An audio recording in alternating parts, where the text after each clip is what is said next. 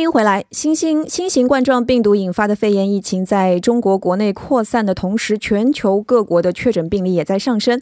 那么，世界卫生组织已经宣布，中国新型冠状病毒肺炎疫情构成国际关注的公共卫生突发事件。那今天我们继续为大家整理中韩两国以外海外各国的最新病例变化情况。那现在就请出我们节目的嘉宾张艺娜，艺娜你好。主持人好，嗯，那其实上周易娜也已经给我们介绍过这个海外的情况了，那我们今天来了解一下，呃，最新的情况吧。啊，好的，我先按照确诊数的病例的最高顺序来给大家说明一下。首先出现最多的是日本，我下午做调查的时候，确诊那个人数还是九十六人，然后当前的人数已经是一百五十六人了，短短几个小时又确诊了六十个人。嗯，这个就跟日本那个游船的一些乘客有关了，这个我们稍后再说。然后其中有一。呃，有一人治愈，然后其次是新加坡四十三人确诊，治愈一人；泰国是三十二名确诊，然后十人呃治愈。嗯，然后韩国是二十七人，嗯，就已经很清楚了，就就不讲了。然后马来西亚十八人确诊，治愈三个人；澳大利亚十五人确诊，治愈三个人；德国是十四个人确诊，没有目前没有治愈和死亡率。然后越南是十四十四个人确诊，治愈三个人。美美国是十二个人确诊，治愈三个人；法国是十一人确诊，英国是八个人确诊，呃，阿联西是七个人确诊，一个人治愈。哈，加拿大是七个人，那个，呃，七个人。七个人那个确诊，然后一个人治愈。然后意大利是呃三个人确诊，然后印度是三个人确诊，菲律宾三个人确诊，西班牙两个人确诊，俄罗斯是两个人确诊，比利时是一个人确诊，瑞典是一个人确诊，然后芬兰是一个人确诊，治愈是一个人啊，斯里兰卡是一个人确诊，然后治愈是一个人啊，然后柬埔寨是一个人确诊，治愈一个人，尼泊尔是一个人确诊。目前来说的话。海外的死亡率只出现在菲律宾，然后只出现一名的死亡。嗯，那从我们刚才这个伊娜刚才播报的这个数据来看，其实大部分的确诊人数还是集中在呃亚洲各国啊，特别是中国的周边国家。对啊，那么首先我们不得不提的就是日本。那我们伊娜刚才也说了，这个大部分的确诊患者是那艘日本的游轮。哎，是的，具体的情况能不能来介绍一下？呃，日本游轮最近就是也是因为那个这个游轮的事件，占据了就是除中国以外的最高的一些确诊人数的一个国。家，然后这个游轮是既属于嘉年华。一个公司旗下的一个公主游轮，当然它游轮的那个名字叫公主游轮。然后从二零一八年开始，主要在日本、韩国以及东南亚各国就是之间航行的一家游轮。然后我们给大家整理一下、梳理一下这个时间线。首先，这个钻石公主号游轮是一月二十号驶出那个横滨港，然后一月二十二号停。呃，停靠在那个鹿儿岛，然后一月二十五号的时候呢，抵达到那个香港，也就是这个时候发生开始 出现这个病例的 情况了。然后就是在这个期间呢，有一名就是八十二岁的香港男性，然后在一月二十号的期间在香港这个港口下船，然后一月三十号开始出现一些发烧的症状，然后二月一号是确诊，呃，然后新型冠状病毒感染的一个肺炎患者，事后就是香。香港卫生署资料显示，是乘船前他已经有了那个咳嗽等这种的症状，嗯，然后就是二月三号的时候，游轮抵达了那个横滨港，然后日本政府派一些专人对游游轮的一个三千七百人进行了一个检查，然后其中当时检查的时候又有二十个人确诊感染，然后二月五号起就是对所有游轮上的乘客就是进行了为期十四天的隔离，目前也在这个船上。大家属于隔离的一个阶段，然后二月七号是又有四十一名游客被诊诊断为感染，然后截止当前呢，就是短短几个小时以内又多了六十个人，现在已经达到了一百三十个人感染的一个数据了。然后现在就当当前也是就是一直在诊断的一个阶段，然后目前的一些诊断的一些过程也没有结束，有可能会继续增加这个数据。嗯，是的，那其实这个游轮，我们之前也看到它被包括韩国在内的各国都拒绝入港了。嗯，是的，是呢。然后其实这个游轮本身，我们之前也提到过，它是一个比较封闭的空间。嗯，这样的情况下，那其实。呃，这个交叉感染的可能性还是挺高的哈。是的。而且之前我们也看到，这个游轮上的游客发出了这个求救的信号，说这个游轮内部的这个药品也不够，嗯，然后内舱生活本身也存在一些困难。也看到这个韩国游客表示非常的待在那边，非常的闷。是。哦，是我们也是希望这个事态能够尽快结束吧。嗯，那我们看到这个除了日本以外，呃，病例最多的国家是新加坡，目前确诊了四十三人。哦，比上周的是增加了很多，那这个情况是怎么一回事呢？呃，首先是新加坡，就是最近就是新增了三起，就是感染源不明确的一个就是病例，这有可能是疑似出现一些社区感染的一个迹象。这一旦出现社区感染，就有点危险了。是啊，所以政府也是，就新加坡政府也开始了一些就紧急的措施，然后把应。就是疾病应对的级别从黄色升级到那个橙色的一个就是升级了一个阶段。嗯，然后去那新加坡的一个报道称呢，这三名就是先新加坡人是近期没去过中国或者是接触过一些确诊病例，嗯，但是找不出来一些感染源头。然后就是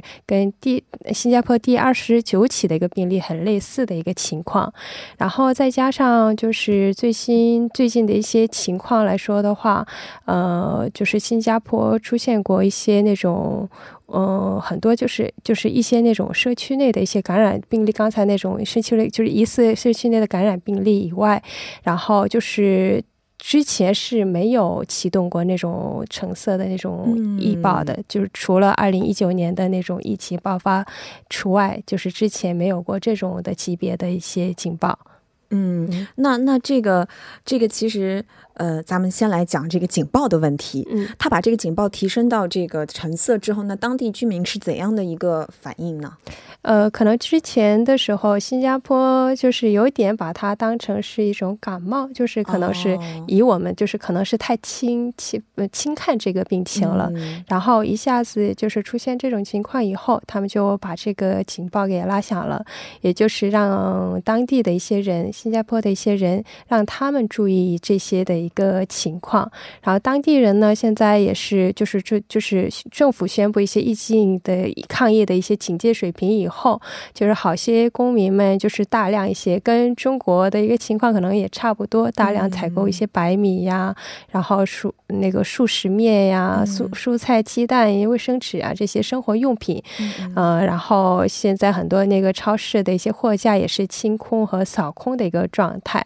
然后当地的货物部。长也会说发文说，就是劝国人对那个，呃。嗯，虽然是可以提高一些那个警惕的一个同时，也要保持一些冷静的一个态度。是的，啊，对。虽然日日常必需品和食品的供应其实是不受新加坡当地现在目前来说是不受那种太大的影响，所有的必需品都有存货，所以就是不不要急于那种抢购的一个，给大家出了一个这样的一个提醒。然后就是政府也会密切关关注一些疫情的一些进展，然后也会。照顾一些国人的一些需求。嗯，是的，其实只要不轻视就可以了，没有必要太过恐慌。那另外，其实新加坡还有一点是特别值得关注的，就是呃，韩国之前也出现过，就是两名患确诊病例，他其实是在新加坡当地的一个酒店会议里面，是的，是感染，而且后来又爆出同样参加这个会议的一些外国人也出现了这个情况。那这个，嗯，具体介绍一下吧。这个事件就是。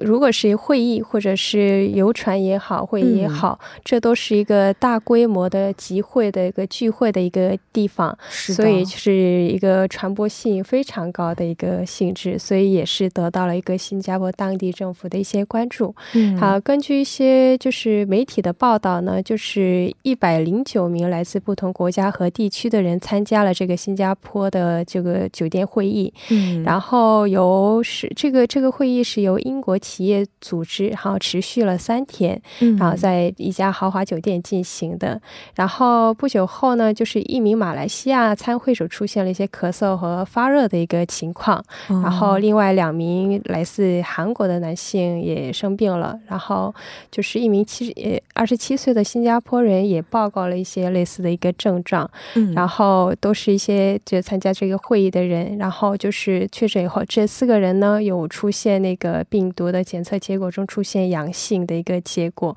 这让人就是很多从中国以及国外地区的人，就是因为都参加了这个会议，所以担心就是他们的大顾虑也增加了一些不少，然后就是再加上近这两天就是确诊的那个三个病例，就是不明来历的一个三个病例，就是新加坡现在当地的情况也是不容乐观的一个情况吧。嗯，是的，是的。那这个希望新加坡政府能够继续这个加强防控的力度吧。对，呃，另外刚才我们伊娜介绍了很多国家的这个情况哈，但是有一个国家就是怎么这个这个三八线另一边，我们的朝鲜哈，他那个没有提到。那其实有部分韩媒报道说，朝鲜出现了一名确诊病例啊，而且呢，这个也因为这个原因取消了一些阅兵式，但是这个朝鲜方面似乎一直在否认。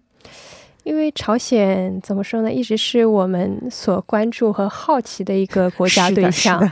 呃，所以就是可可能就是，尤其是韩国媒体比较，如果是抢到了朝鲜的一个报道，可能算是一个第一手的一个报道。所以这个这个消息本来是一个韩媒透露的一个消息，说其实是朝鲜已经确有确认的一个病例，然后就是就是其中说那个还挺具体的，其中说就是一名患者是呃什么青驻青岛领事馆工作人员的一个妻子，嗯，然后而朝鲜。在青岛并没有设立一些领事馆嘛，然后就是就是谎称是一个独家消息，然后就是对此民主朝鲜就是当地的一个发文称是朝鲜现在是并没有感染的一个病例，然后尽尽管如此也不会就是放松下来，就是也会加强一些警备的一个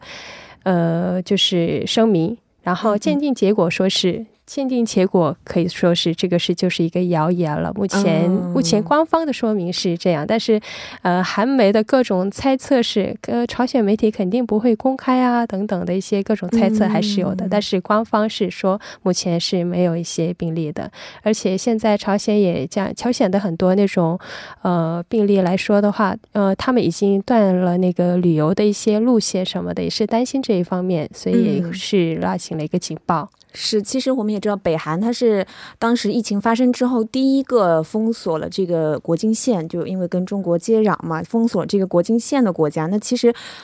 怎么说，在北韩它本身这个医疗体系比较脆弱的情况下，这个这个措施本身其实还是怎么说啊？虽然听起来可能比较伤中国人民的感情，但实际上还是比较好的，能够保护北韩境内这个人民的一个措施，防止疫情扩散的一个措施。那我们也是在这里衷心希望北韩不要出现这个确诊病例哈。是的，是的，这种病例还是越少越好的啊。是的，是的，是的。那好，那关注完北韩的情况之后，我们再来看一下遥远的欧洲。那法国上。周播报的时候是确诊六例，那这次新增了五例哈，啊对，那这个情况是怎么一回事呢？呃，新增的这五名确诊患者都是英国人，然后。嗯，二月一号起，就是现在，就是法国的一些航班也有很多一些取消的往返，一些中国的航班也都很多有取消的一些那种航班了。然后就是，但是尽管如此，法国也新增了五名病例。这新增的一些病例是，就是四名成人和一名九岁的儿童。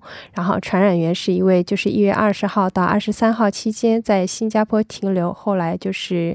就是飞往法国到。到阿尔卑斯山度假的四天的一个英国人。就是也很不幸，在旅游的途中啊，被就是被跟那个对跟感染者有密切的接触，然后被传染到。然后感染者中，这个九岁的儿童也曾去过一些法语学校什么的，然后可能也要进行一些进一步的一些观察。然后法国卫生部公布的一些最新的防疫消息是称，就是自那个高风险地区到法国人法国的一些人员要自行隔离十四。四天，测量一些体温。然后这就是海外现在也是目前跟我们这韩国也好，跟周边很多国家类似，也是自行隔隔离十四天的一个情况下。然后也有一些就是在这种病就是情况下，也一些就是学校啊那种航班也都有一些延迟或者是取消的一个迹象出现的。法国也是一个对旅行者也好，也有这样的一个建议。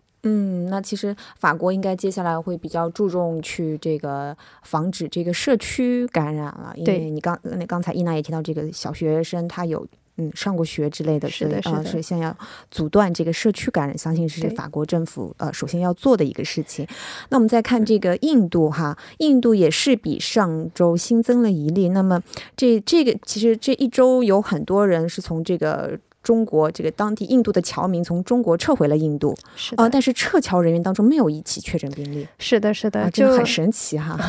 就近期那个从就是疫情的发源地从中国湖北省，而且是从湖北省武汉市撤离的六百四十五名印度人当中，竟然没有一个感染者，这是一个非常值得庆幸的一件事情。然后卫印度卫生部表示呢，就是从本月一号到二号，就是分成两架。架飞机从武汉地区到印度的一些公民进行了一些疫情的检查，然后检查结果都是出现为阴性的。然后目前当局呢，就是也是将他们在那个呃军警的一个设施进行一些两周的一个隔离观察。啊，一些出现一些发烧症状的患者呢，正在军军医院就是接受一些治疗的一个情况。嗯，然后然后隔离结束前会。反复的进行接受一些检查，然后目前印度的确诊患者是从上个月三十号开始到这个月二号跟三号各出现一例，也就是呃出现三名的一个确诊患者，然后他们都是上个月底回到印度的一些武汉大学的留学生，哦，但是目前还好，还庆幸的是这三个人的状态还是比较稳定，然后就是而且也没有新增的一些病例，也算是一个比较。不错，比较稳定的一个情嗯情况，嗯是，也就是说，印度目前的新这个病例都是输入性的，啊是还没有本本地就是发生的这种感染的情况，所以确实是不幸中的万幸。那这些侨民也但愿以后就是这个有发烧症状，这些侨民但愿以后不会被诊断为是啊这个新冠肺炎吧。嗯，那其实我们之前的节目中也提到过，中国境内哈也是存在这个外国人被确诊的病例。嗯，那么这个情况有没有就是进一步的发展，或者说是可以更新的地方呢？呃，到今天八点为止，就是现在就是已播报的数据当中是有二十七名在华外国人确诊，就是。感染的一个确诊患者，嗯，然后其中有三个人是已经治愈出院，然后两个人出现死亡，然后毕竟因为他们是一个外籍人员，所以已通报那个外籍的一个外方，嗯，然后二十二人正在接受隔离的一个治疗，嗯，这个首例的一些外籍人员就是去世的病例是一位美，好像是美籍华人，一名美国公民就是去世了，然后在二月六号的下午七点的时候。呃，这位六十岁的美国公民在武汉的那个医院就是去世，然后也是本次疫情当中首次就是在国内首次出现的一个，在中国首次出现的一个外籍人员的一个死亡病例。然后其次是日本外务省在就是声明当中透露的一个有就是没有那个外交部的一个就是官方的一个嗯就是数据，但是就是外务省就是透露说是一名疑似就是。冠状病毒的一个患者，患者住在那个武汉，在武汉居住以后，就住住院以后，这名男子就是日本男子，现在是也是死亡。这名男子是六十多岁，疑似感染了那个新。就是新冠状病毒的这个病例，由于是因为有些很多，现在目前有很多老人家也是类似的一个情况，就是很难诊断判断为他是因为这个病例而去世，还是就是其他对是的，嗯，对，所以就是疑似这个冠状病例，然后诊断困难，所以就是死因被定为就是病毒性的一个肺炎，然后这名男子可能是也算是日本的，就是外籍。嗯，就是嗯，死亡患者当中的一个第第二个这死亡者。哦，那其实，在异国他乡，这个遇到这种状况，真的是还是挺让人揪心的。那也是希望所有的呃外国确诊者能够得到一个妥善的治疗。那我们看一下，这个其实疫情在不断的扩散，那么包括海外的一些华人华侨，包括甚至是亚裔。啊，都遭遇到了这个种种族歧视的情况。那之前就有一个报道说，这个啊，孙兴民他咳嗽了一下，结果就被这个西方人当做这个呃嘲讽的对象了哈。那这个其实应该是比病毒更可怕的的一个东西吧？是的，呃，就是。我觉得我可能还是会持一些乐观的一些态度，就是口罩我们也有正反面，就肯定是露在外面的部分呢，会受到一些呃空气的污染也好，鼻翼的污染也好，就是内部会比较就是清净一些，就是我觉得人。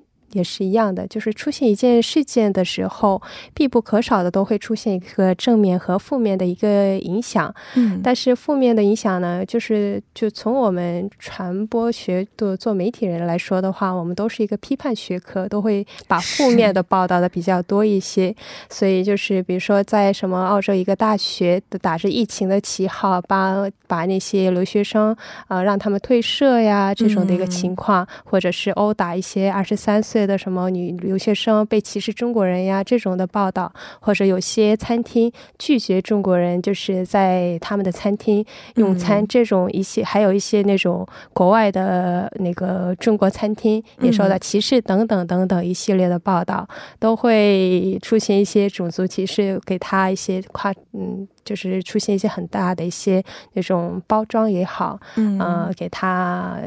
嗯，弄成了一个种族歧视、民族歧视和人种歧视的一个呃那种，扣上一个大帽子，对大帽子。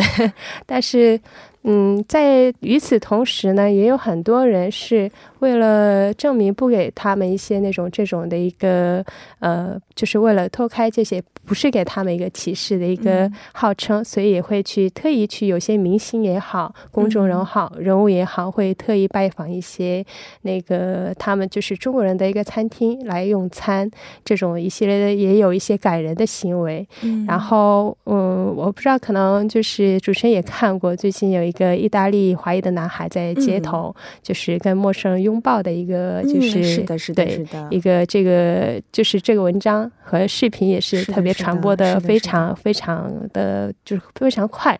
然后这位主人公呢，也是当时说特别紧张，因为当时什么，因为他已经蒙着脸，就是用口罩蒙着脸，然后说，嗯，自己是人，不是人类。呃，不要对我，我不是病毒，我是人类，不要对我有歧视。然后当时因为他也看不到，然后不知道会不会有人拥抱他，但其实是有很多人过去拥抱他的。然后这个这个视频播出以后呢，在很多国家都兴起了这种热潮。然后也是一种可以乐观去正面去看待的一个事情。嗯，是的，是。那非常感谢伊娜为我们整理海外购物的情况，以及最后这一番让人感动的发言。那我们下期再见，下期再见。好的，今天幺零幺三信息港的内容到这里就全部结束了。那我们在这里提醒听众朋友们，在日常生活中做好个人卫生工作，勤洗手，外出时佩戴口罩，注意保持室内空气流通。那节目的最后就将这首 Close 的 t u r m a n e s e s a n 俄罗卡作为晚安歌曲送给大家。明晚。八点幺零幺三信息港继续邀您一同起航。